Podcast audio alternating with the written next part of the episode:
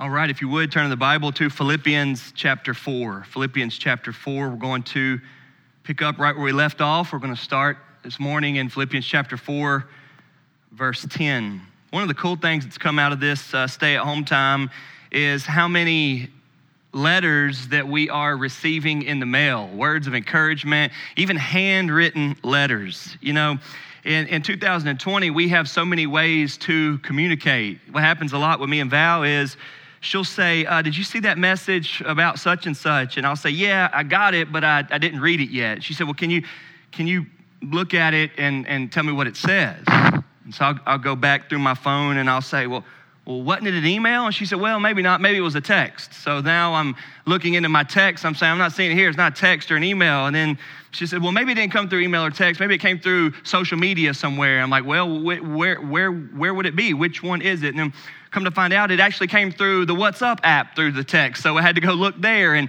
we've got so many ways to communicate. And yet, I have found over the last month or so that one of the most meaningful things is to go to the mailbox, open it up, and find that somebody has sent us a letter. Over the past several weeks, my kids have gotten a handful of cards from other kids and, and from adults just writing to them. Some are like birthday cards, but some are just, hey, what are you doing? How are you spending your time? What do you like to do with your dad? Things like that. It's been really, really cool.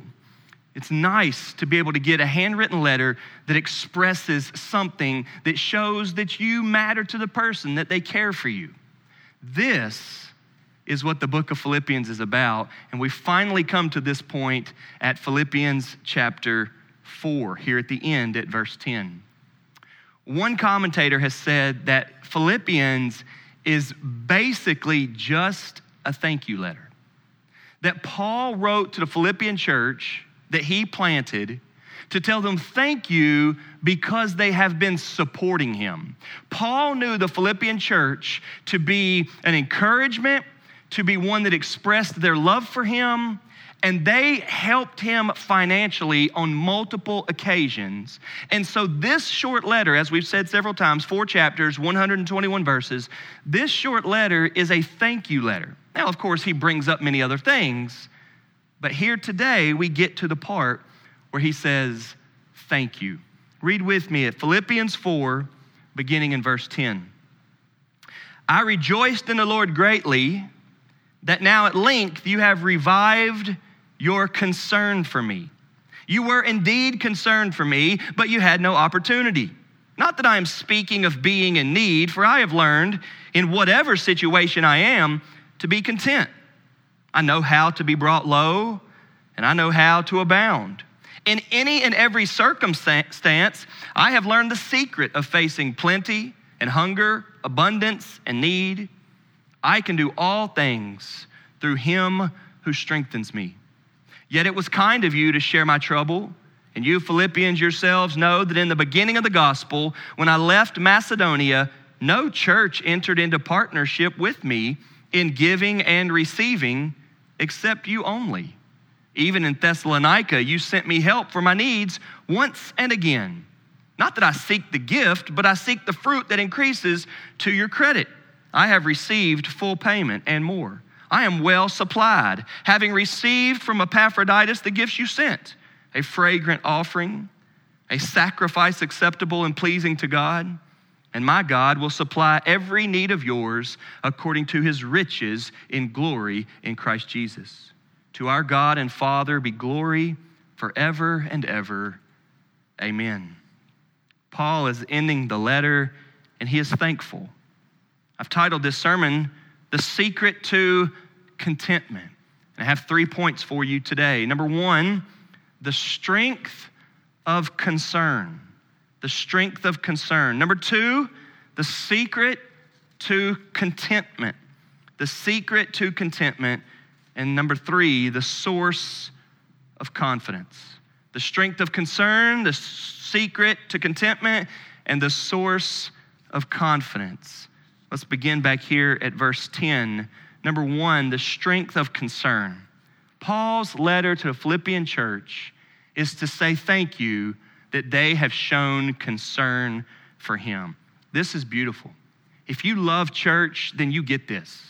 If you are a part of a body where you want lives to come together and connect and you love one another and serve one another and you, you know each other and you're known by each other and you, you know that we weep with those that weep and we rejoice with those that rejoice, then we really like hearing Paul express that he is thankful to God that they are concerned for him. Look at verse 10.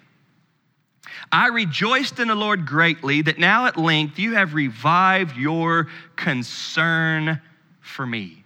The church felt concern for Paul. And concern is a good word, is it not? It's saying that they think of him. It's saying that they uh, wonder how he's doing. They think of how his effort in ministry is going. It, it shows that they love him. It shows that he matters to them. And it is showing that from those feelings, they now let him know that. They have shown concern for him. It, it is a beautiful thing. And he speaks to that a little bit more. If you look down to verse 14, he says that they shared in his trouble. He travels he has needs, he needs funds. He's a church planter. He doesn't have a lot of worldly possessions. He often faces opposition. He has suffered a lot, persecution, and they cared about that. They shared in that. What a phrase. You shared in my trouble. If you get involved in a church, one of the things that you will get to see firsthand is somebody who's going through a hard time and yet see other believers come alongside of them during that hard time. This is what Paul speaks about in verse 14 about their concern for him. Their concern for him strengthens him. He goes on to say that they supported him. He entered, they entered into partnership with him. And he even says that none of the other churches did. When he was in Macedonia, we've talked about in Macedonia alone, we have Philippi, Thessalonica, and Berea. We know of those three churches, but the Thessalonians and the Bereans did not support him.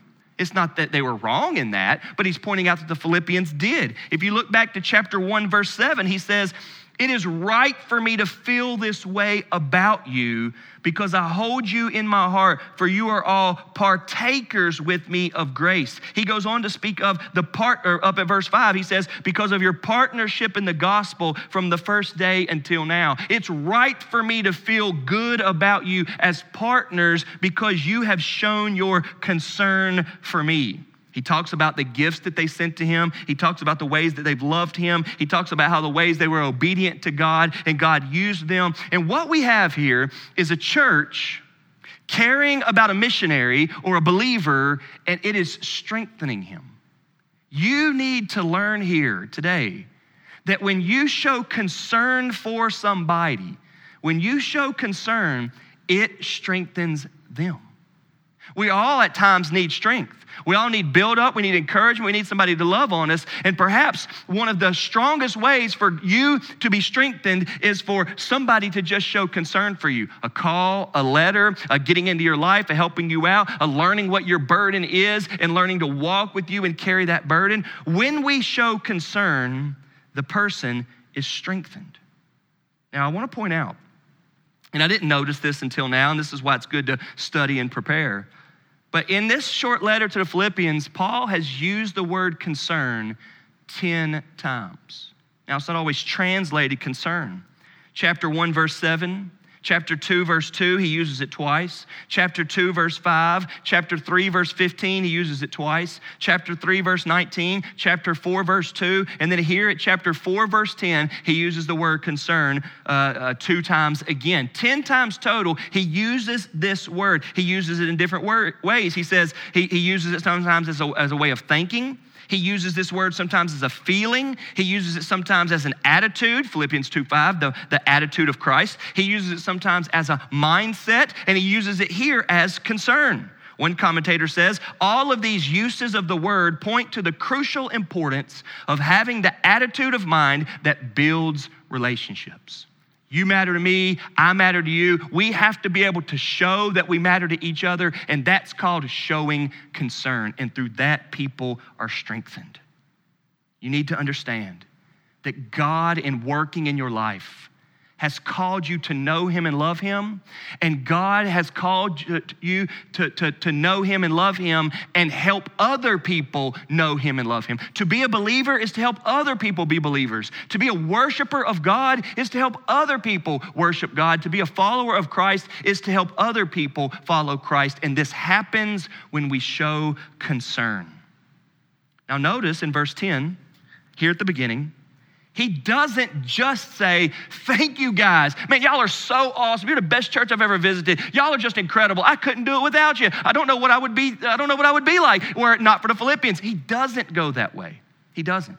He begins this awesome thankfulness to the church by saying, I rejoiced in the Lord. Not just a thankfulness to God, although that's there, not just a gratitude he feels in his heart, but a rejoicing, a worship, a praising of God, a rejoicing in the Lord. He says that because they were concerned about him. Paul thinks that the church being the church and support to believers and love being uh, going this direction and God's work going this direction is what God is doing. Listen to this quote.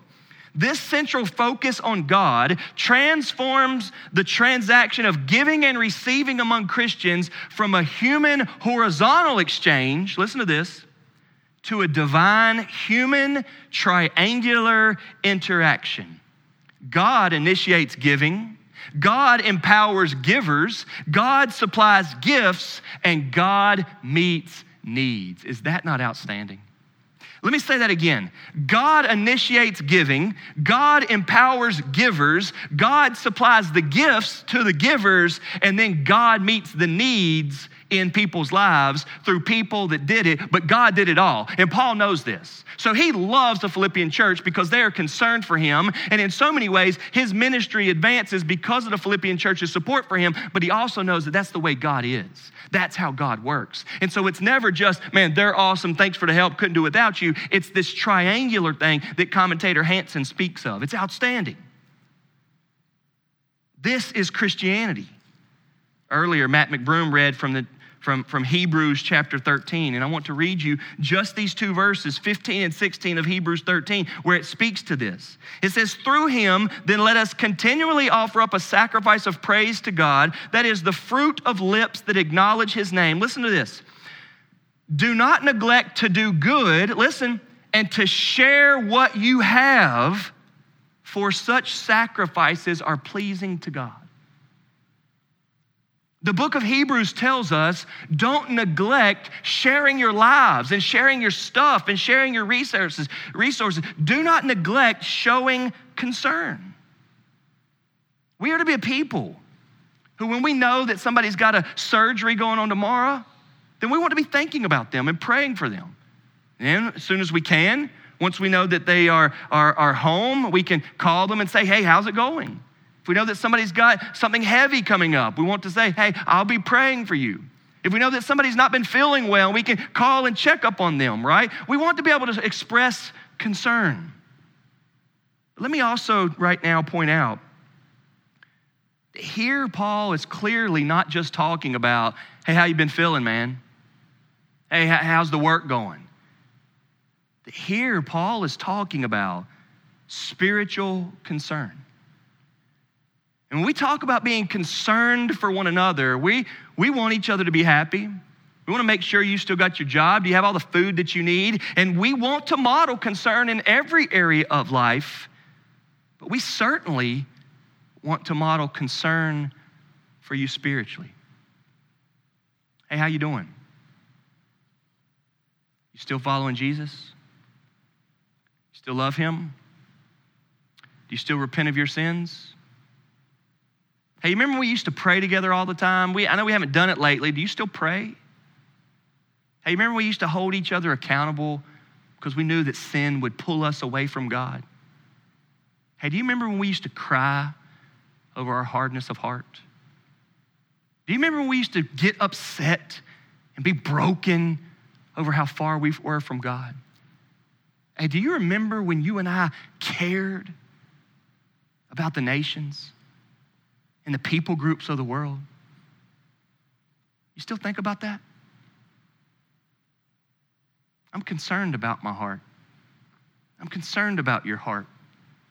I'm concerned about your soul. I'm concerned about your faith.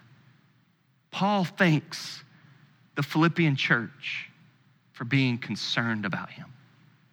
Church, we would do well. Believer, you would do well to increase your concern for others. There is strength in showing concern, and we see this here. Paul finds strength in the Philippian church being concerned for him. I remember several years ago, I heard this story, and it, it, it cracks me up, but I got to tell it to you. Somebody showed me a story where a pastor's wife in a church had grown to where she didn't like the church anymore. She said she didn't have any relationships. Nobody talked to her. She didn't talk to anybody. And all she ever did was show up into church, sit down. Nobody spoke to her. The service ended, and she left. That was the extent of it. So then she had this idea. She found somebody that looked just like her. She started paying that person to do the exact same thing, park in the exact same spot, come in, sit down, soon as the service ends, leaves, and that'll be it. And she said, Hey, they won't bother you. They won't talk to you. They never talk to me. It'll be fine. And she said for two years it worked. Two years. Folks, if we can go a week, a month, two years without showing concern for each other or having somebody show concern for us, we are really weak in the faith. It is a sign of being unhealthy. Paul rejoices in the Lord and finds strength through their concern for him. Number one, there is strength in concern. But number two, there is a secret to his contentment. While Paul is praising God and thanking the church for their concern, he now goes out of his way to make sure the Philippians know that his soul is not dependent upon their concern. And this is the balance that we all live in with encouragement. We all need encouragement, but if I don't get the encouragement, I ought not to lose my salvation because my, my salvation is not in you, my salvation is in Jesus, right? Jesus is the one who died for me. So if you let me down, I'm not let down. And Paul makes a point right here to point this out. It's outstanding. This is the secret to contentment. Look at verse 11. Not that I am speaking of being in need. He is thankful that they are concerned for him, and he does have some needs, or he does need uh, concern to be expressed. He needs love and encouragement and all of that. But he makes a point here to say that he doesn't really need anything, because look what he says I have learned in whatever situation I am to be content. I said last week that sometimes we don't have to preach the Bible. If we will just read it and think about it, God will go to work on us. And that is absolutely true. Uh, chapter 4, verse 11 I have learned in whatever situation I am to be content. Listen to me. Every single one of us right now in 2020 need to focus on that. Every single, I know I do. I know my family does. I know, I know, I know that my, my home does. In whatever situation, because right now we're all in a situation that we wish it was not this way. And Paul says he has learned in whatever situation to be content. Now, we don't want it to be that way, but that's the way it is. Then he goes on in verse 12 and he says, I know how to be brought low. I know how to abound in any and every circumstance. Look at this.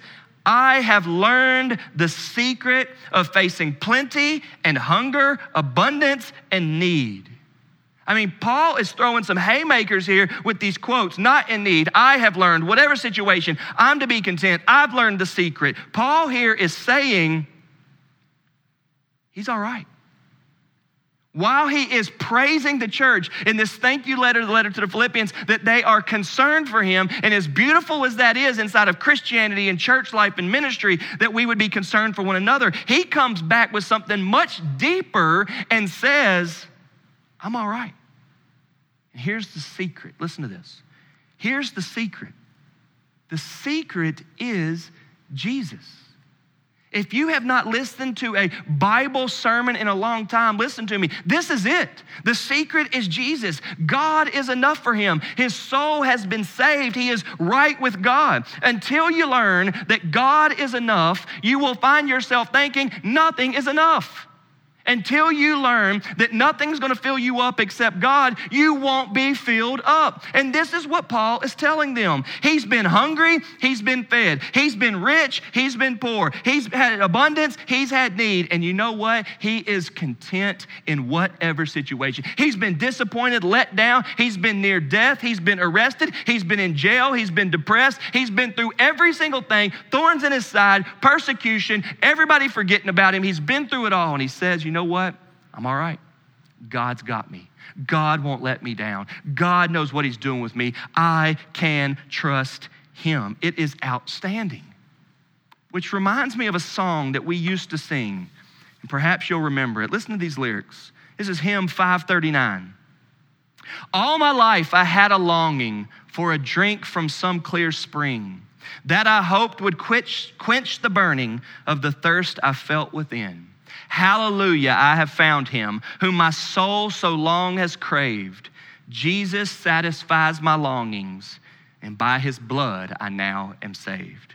Feeding on the husks around me till my strength was almost gone, longed my soul for something better, only still to hunger on.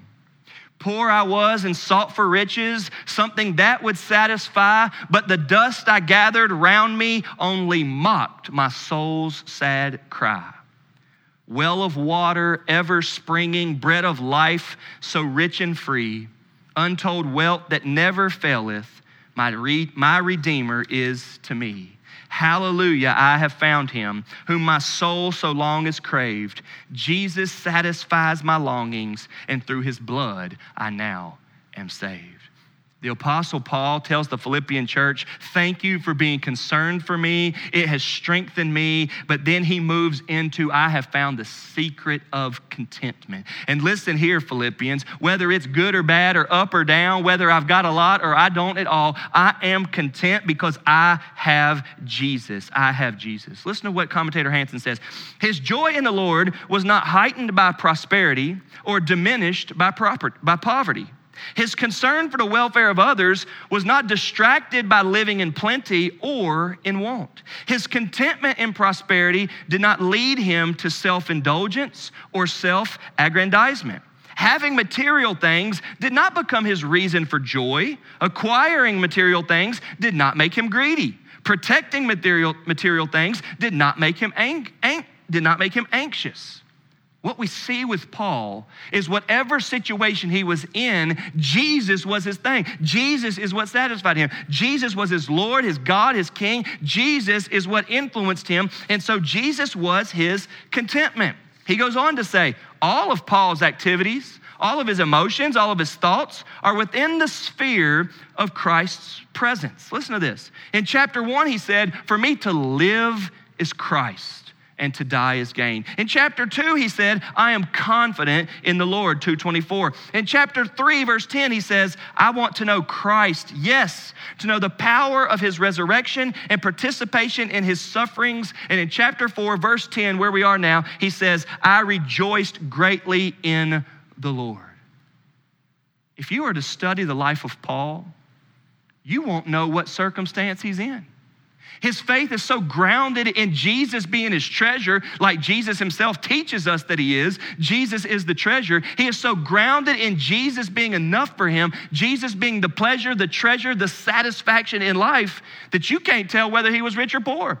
You don't know anything about his marriage. You don't know anything about his kids. You don't know if he was coaching a ball team or if he was sitting at home lonely. You don't know about Paul because he was so content in Christ. His circumstances did not define him. He had learned to be content. And he even says, I'm not making this up, he even says in verse 12, I've learned the secret of being content. And the secret is Jesus. I remember when I was in college, I was, man, I was getting more and more involved in church. I was reading my Bible. God was growing me so much in those years. They were so formative for me. And, and I remember just looking seriously at, at every man that I saw, thinking, how's he doing? How's God influencing his life? Does he really have a faith? Does he trust in God? And just looking at every man that I ever saw in church and wanting to analyze them. And I'll never forget this. I remember a man, he was pretty successful, had, had, had a good life, and he walked with Christ. And I remember him saying, remember him telling us this. He was much older than me, but I looked up to him. He got offered a big time promotion. He got offered a big time promotion where he would make three times as much as he made now. Big opportunity. And I remember thinking, wow. And at my stage of life, I thought, well, I guess he's leaving. He would have to leave the state and move to another city, but it was just three times as much pay. It was going to be incredible. And I, I remember him coming back saying, I turned it down. And I remember at that stage of my life, I must have been 18 or 19, going, What? He said, Yeah, you know what, man? I think God's got me in a good spot right now. Things are going well for me here. I feel close to God. I'm walking with Him. We're content where we are right now. That was 20 years ago, maybe more than that. And I've never forgot looking up to an older man who had a relationship with God and having an opportunity of a lifetime to move somewhere else and make three times as much. Imagine right now if you could move and make three times as much as you make right now. And this guy's saying, you know, we're content where we are right now. Where does that come from? Well, it comes from having a close relationship with Jesus. There's a secret to where that comes from, and it's Christ. I don't want to take too long telling a story, but years ago, I had a crazy thing happen to me and ended up finding myself in a, in a friendship with one of the men that owned the boat on the river where you go to gamble. He owned it. And one night he asked Val and I to go to dinner with him there. That was the first time and only time that I've ever been there. And I've never even uh, gambled a cent there. But I went there one time and he, he kind of showed us, showed us around and it was, a, it was a neat experience. But as we were walking around that night and I'm just being in awe of all the people that are there gambling like crazy, he turned around to me and, me and Val one time and he said, I want to tell y'all something right now. I'm paying for everything here. You're going to have a good time tonight, but listen to me. Promise me that you won't ever come here and gamble. The man that owned the boat looked me in the eye and said, Promise me that you'll never do this. I said, Well, I don't think you really have to worry about it, but why are you saying that? You're the one that owns this place. He said, I've never gambled a day in my life. I'm telling y'all the honest truth. He said this to me. He said, You know who's here? People who want to get rich so bad. They wish so badly they could get rich. Listen to me, church. If you are a believer in Jesus, run to him now and let him satisfy you. And don't be that foolish person that is so desiring to get rich that you'll sell your soul or, or leave your faith or go against what brings you contentment in search of something else. He went on to say, We got rich people here who can afford to lose some money, and we got poor people here who have no other hope to be happy. That's what he told me. The man that owned it, he has since passed away. But Val and I have never forgotten that. He knew one thing money won't make you happy. But I know something else. He's right. Only Jesus will. The Apostle Paul, who quite assuredly lived a less comfortable life than us, says here in Philippians 4 I have learned the secret to contentment, and it's Jesus. Number one, there is strength in concern. When we express concern for each other, it gives us strength. But number two, there is a secret to contentment. Jesus is enough for us. God is enough. Jesus is the secret to us being content in this life. And how do we know that? Because lastly, number three, we see the source of confidence. Paul, with not much to boast in his own life, was a confident man. Look at chapter 4, verse 13. I can do all things through him, Christ, who strengthens me. Paul says, I don't know what situation I'm going to be in, but I'll be able to make it through it because the strength to get me through it doesn't come from me.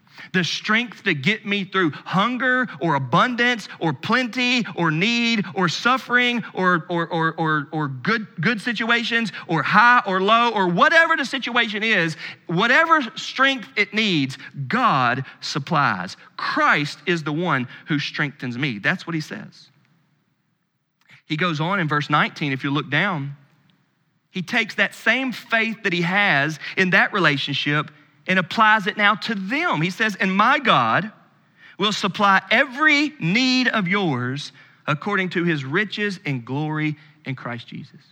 Paul knew that when you trust Christ, He gives you such a strength that whatever your needs are, He will make you content through them. That God supplies the strength we need in our needs. Now, we all know with any maturity at all that God doesn't give any promises to meet our wants. And so, one of the things that we have to grow in is what are the differences between our needs and our wants?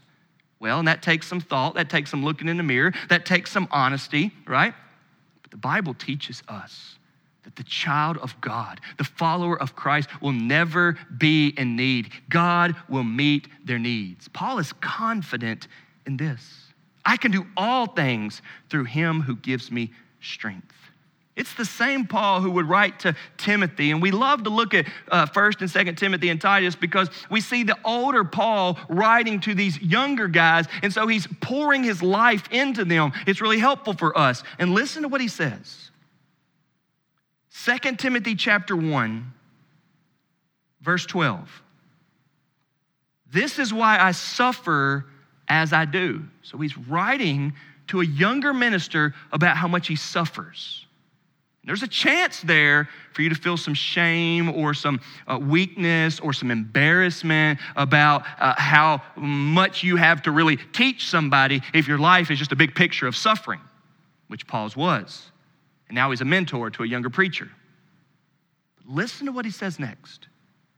But I am not ashamed, for I know whom I have believed. And I am convinced that he is able to guard until that day what has been entrusted to me. Paul knew Christ. Paul knew that Jesus changes lives. Paul knew that if anybody in any situation would turn to him and say, God, forgive me of my sins. God, I need you. God, help me. God, have mercy on me. That if anybody cries out to him and believes that Christ died on the cross and rose again, that God would forgive them. God is a savior, God is a strength giver. God is the source of his confidence. And Paul knew that. Perhaps you have heard before of Joni Eareckson Tada. You've heard of her, right?